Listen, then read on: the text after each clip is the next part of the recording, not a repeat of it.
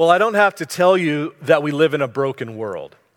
Uh, each one of us falls short of our own ideals that we set for ourselves. We're, we're sinful people, we're broken people.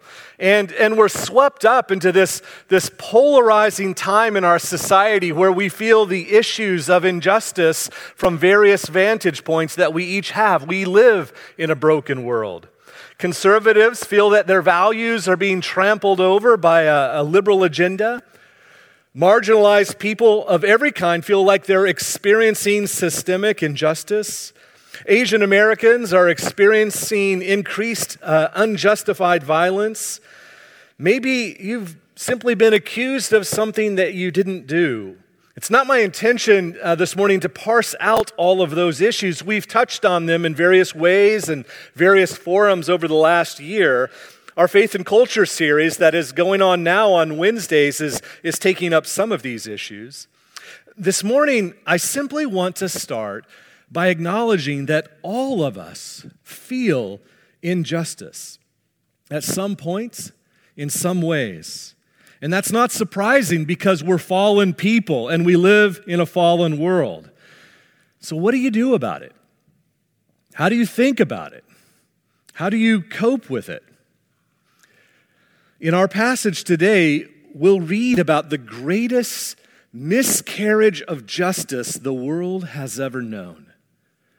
The just and the righteous Son of God will be unjustly condemned by sinful men. And, this has implications for us personally as we deal with the sin in our own lives, the injustice that we contribute to the world. What happened to Jesus is directly relevant to that. And Jesus' experience described in this text has implications for how we navigate living in a broken, sinful, fallen world. We're in our series in the Gospel of Mark, which we've entitled, Who is this Son of Man? Because that's the question that Mark is posing throughout his gospel. Every one of his accounts weaves together a story or a situation in the life of Jesus, this brief snapshot of Jesus' life. And these accounts are intended to force us to ask the question who is this man who does and says these kinds of things?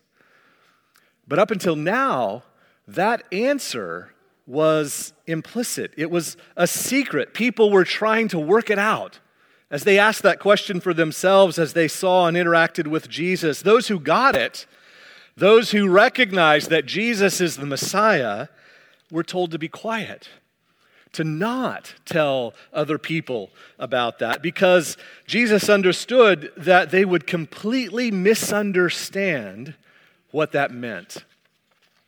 Jesus had been repeatedly trying to explain to his own disciples that the Messiah they were expecting is not the Messiah he was.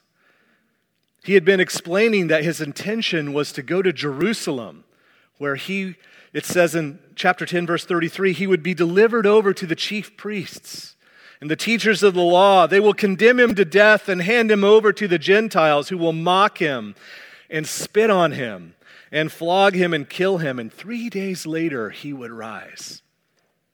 Last week, um, Peter, um, uh, our newest elder, Peter Huang, uh, looked at Jesus' arrest. And today we come to his trial, where Jesus is actually delivered over and condemned to death. Who is this Son of Man? That's the question that's posed to us in Jesus' trial explicitly. And he answers it directly. He goes on record, it's a secret no more. But as soon as Jesus answers this question, we'll see his answer in the text. The question for us shifts.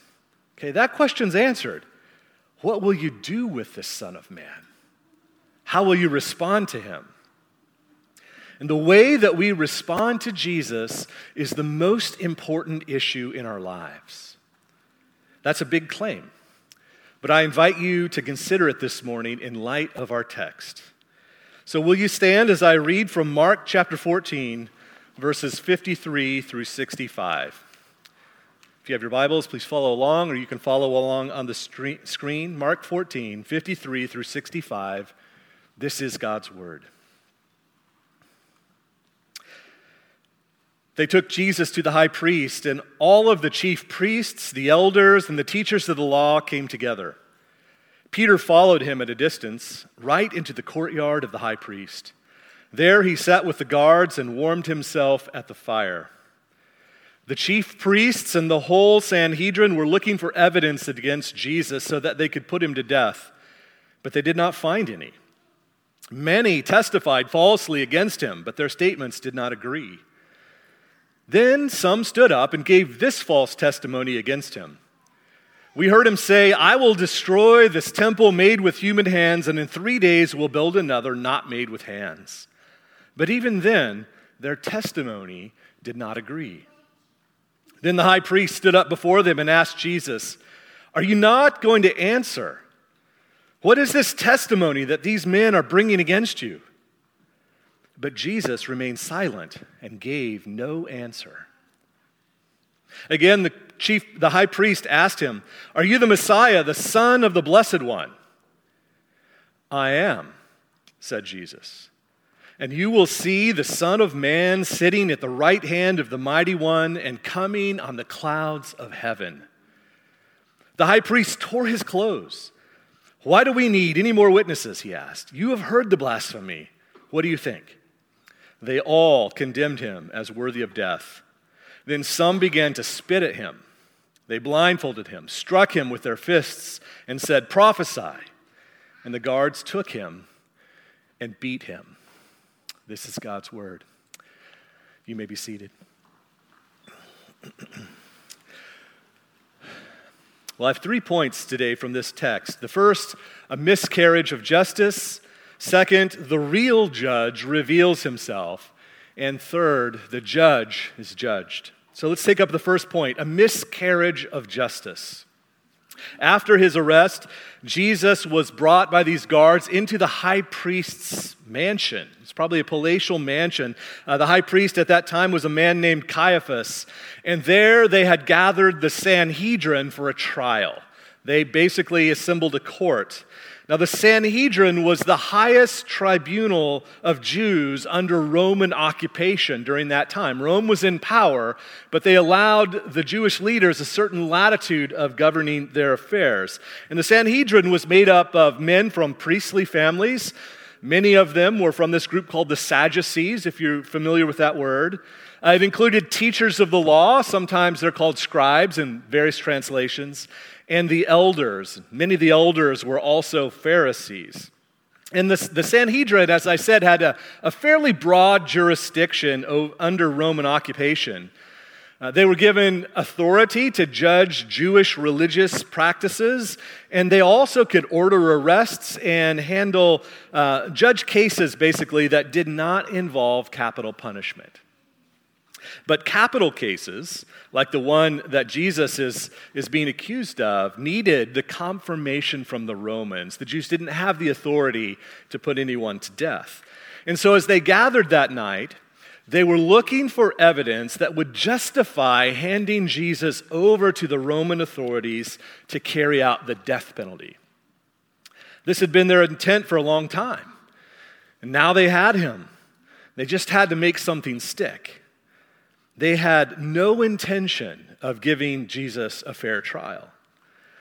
The laws at that time were surprisingly careful in order to avoid the unjust condemnation or execution of an innocent person. There are all kinds of parameters that were, that were in place. It was customary to produce a defense attorney for the accused, but Jesus was not given one. It was required that capital cases take place over at least two days. But this was a very quick trial. No trial for life was allowed at night, but Jesus was tried and condemned sometime between 1 and 3 a.m.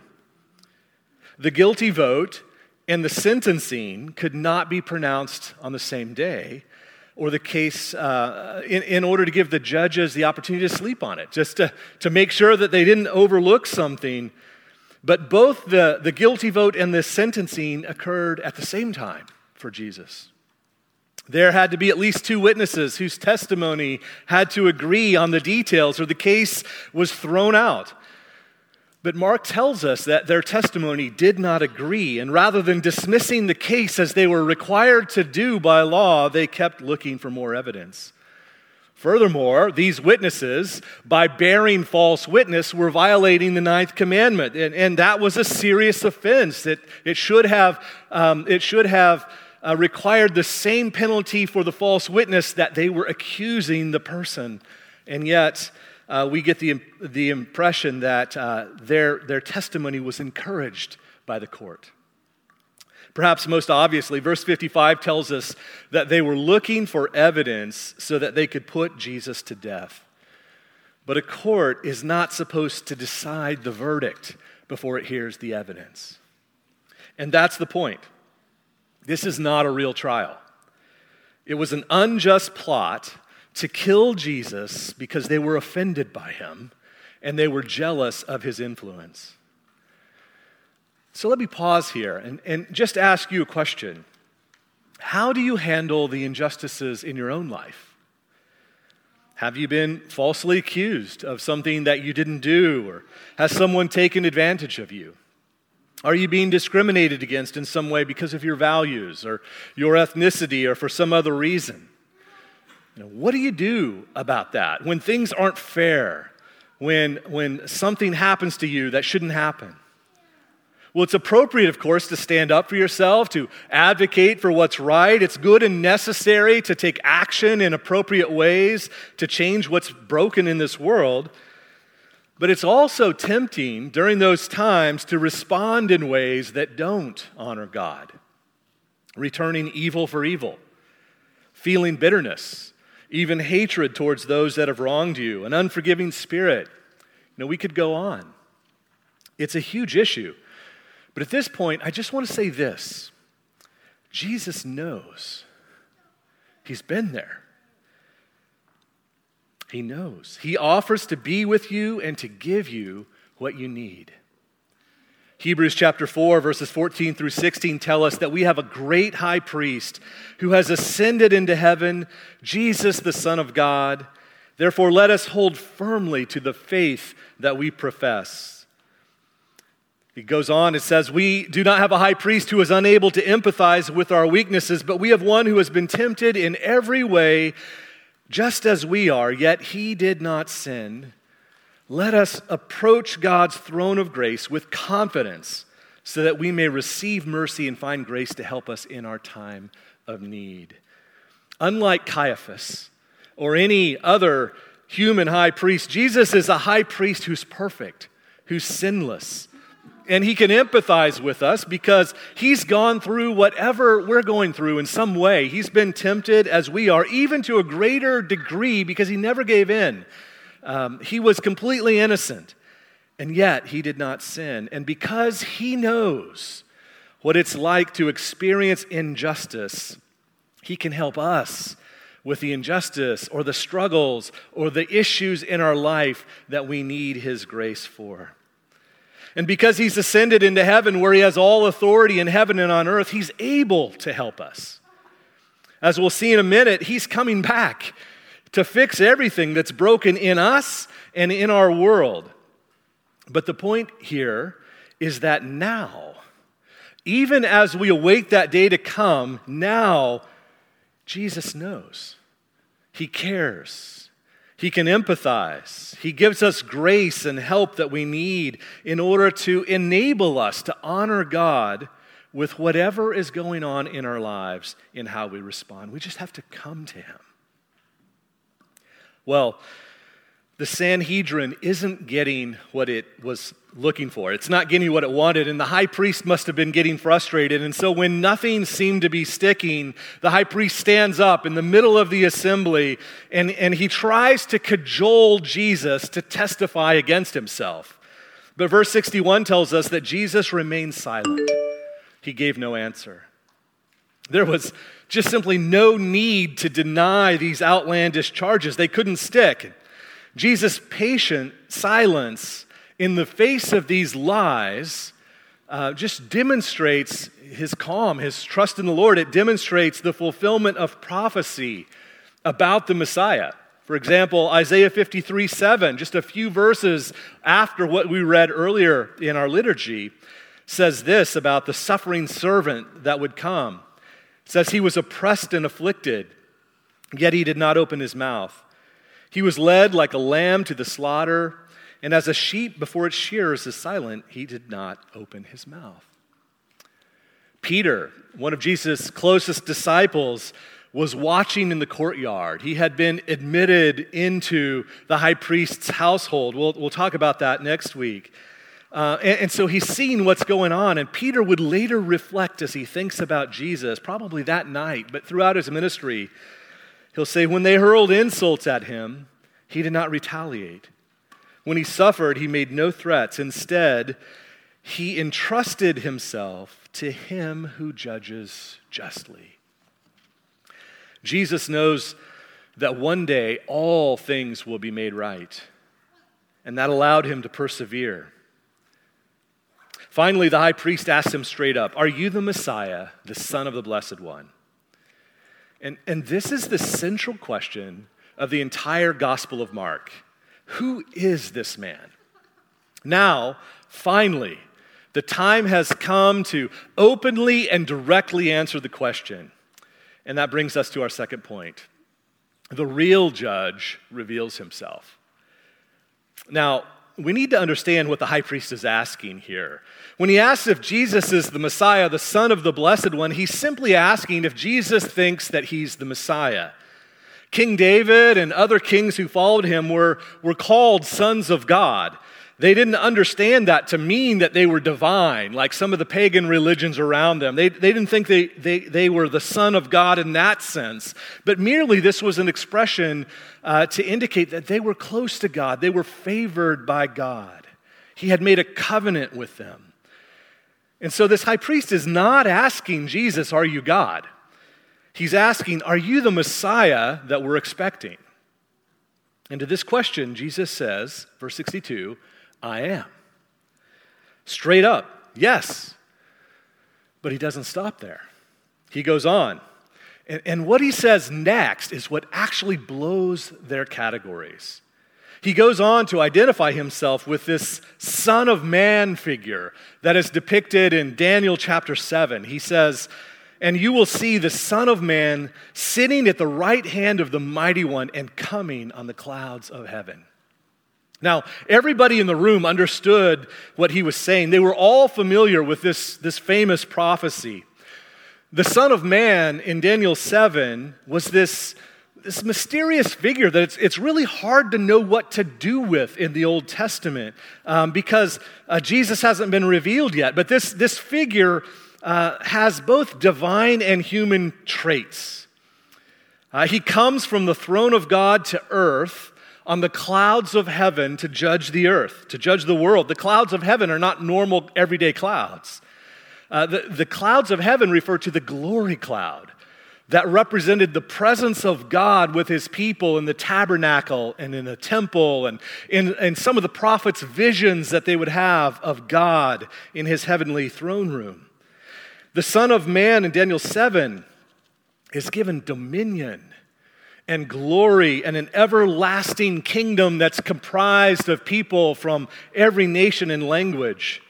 Jesus is saying that he'll come to earth in the very glory of God at the end of time to judge the world, to destroy all evil and rule forever. Do you see what Jesus is doing? In his answer to the question, Are you the Messiah? He's going way beyond what they asked him to confess.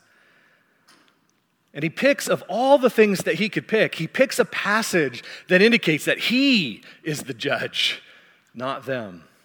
And so understand what he's saying. He's saying, You think, you think you're sitting here judging me, but I'm the judge. I'm the divine judge. I'm the judge. You think I'm on trial here, but ultimately you will be on trial. Be careful, right? No matter what you do to me today, realize I'm coming back. And I'm going to right every wrong and I'm going to deal with every injustice. Amazing response. That perspective is what allows us to entrust ourselves to God, to experience the mercy and grace that Jesus offers in every time of need. That perspective is why the Apostle Paul can say, in the face of injustice in Romans 12, do not repay anyone evil for evil. Be careful to do what is right in the eyes of everyone. If it is possible, as far as it depends on you, live at peace with everyone. Do not take revenge, my dear friends, but leave room for God's wrath. Do not overcome, be overcome by evil, but overcome evil with good. And so the question before us now is what will you do with this Son of Man? How will you respond to him?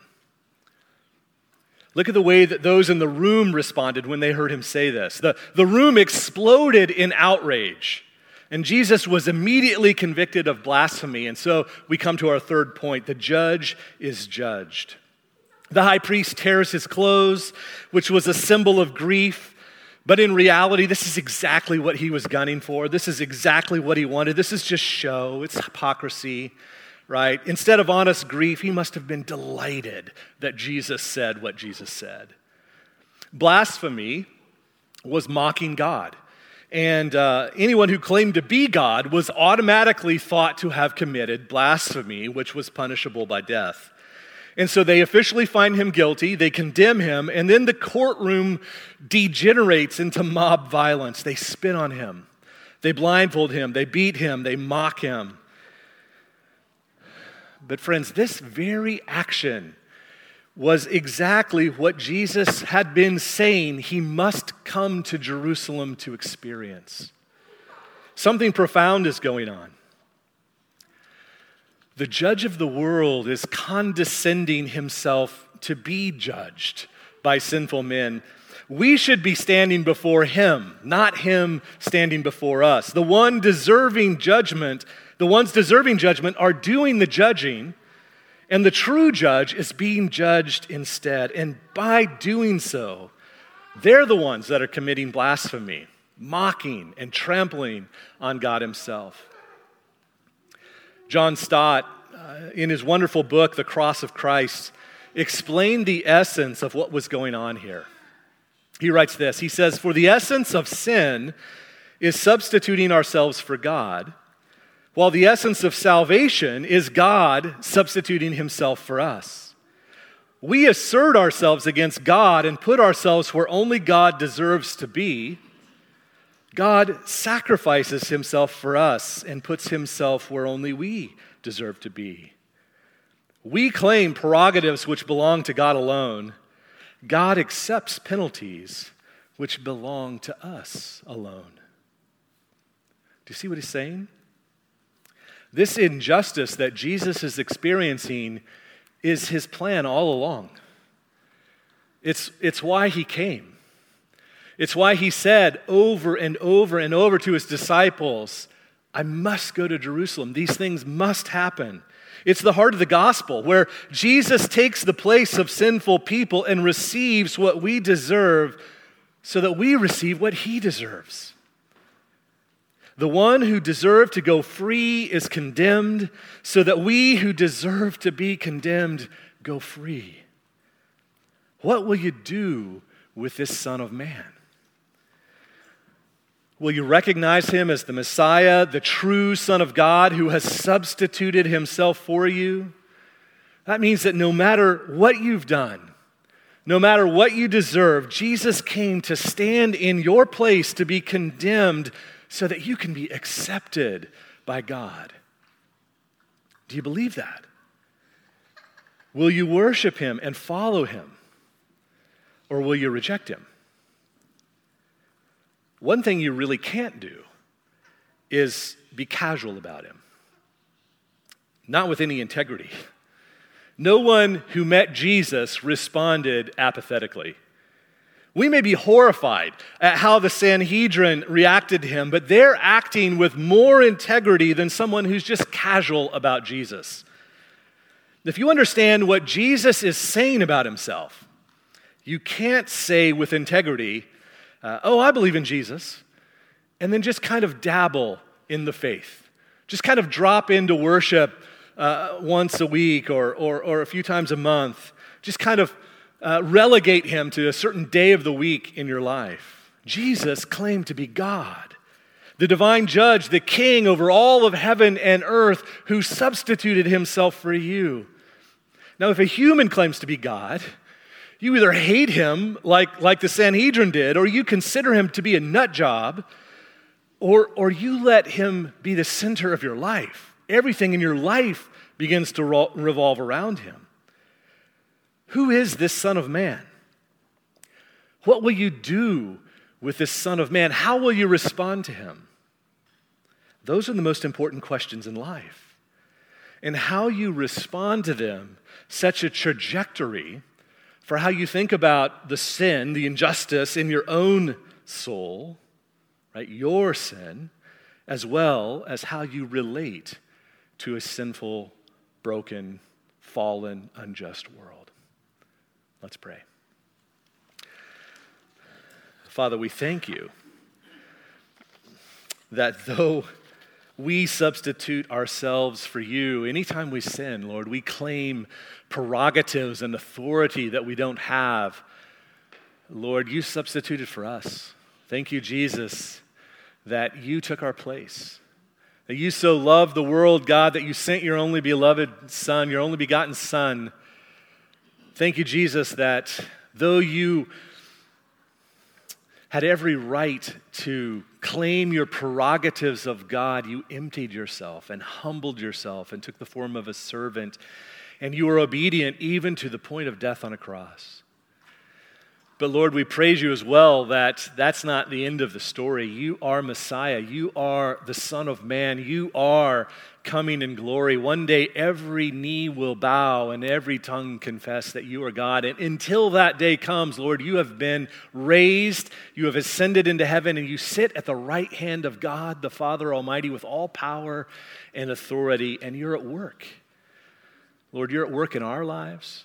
You're inviting us into a relationship with you. You're, you're encouraging us to, uh, to recalibrate our lives around you and what you're about to live in the way that you designed us to live. And one day you're coming again to fix everything wrong with this world. All the crooked will be made straight. We praise you, Jesus, that you are the Messiah, the Son of the Blessed One, the Son of Man, who comes on the clouds of glory, who will reign forever and ever. Amen.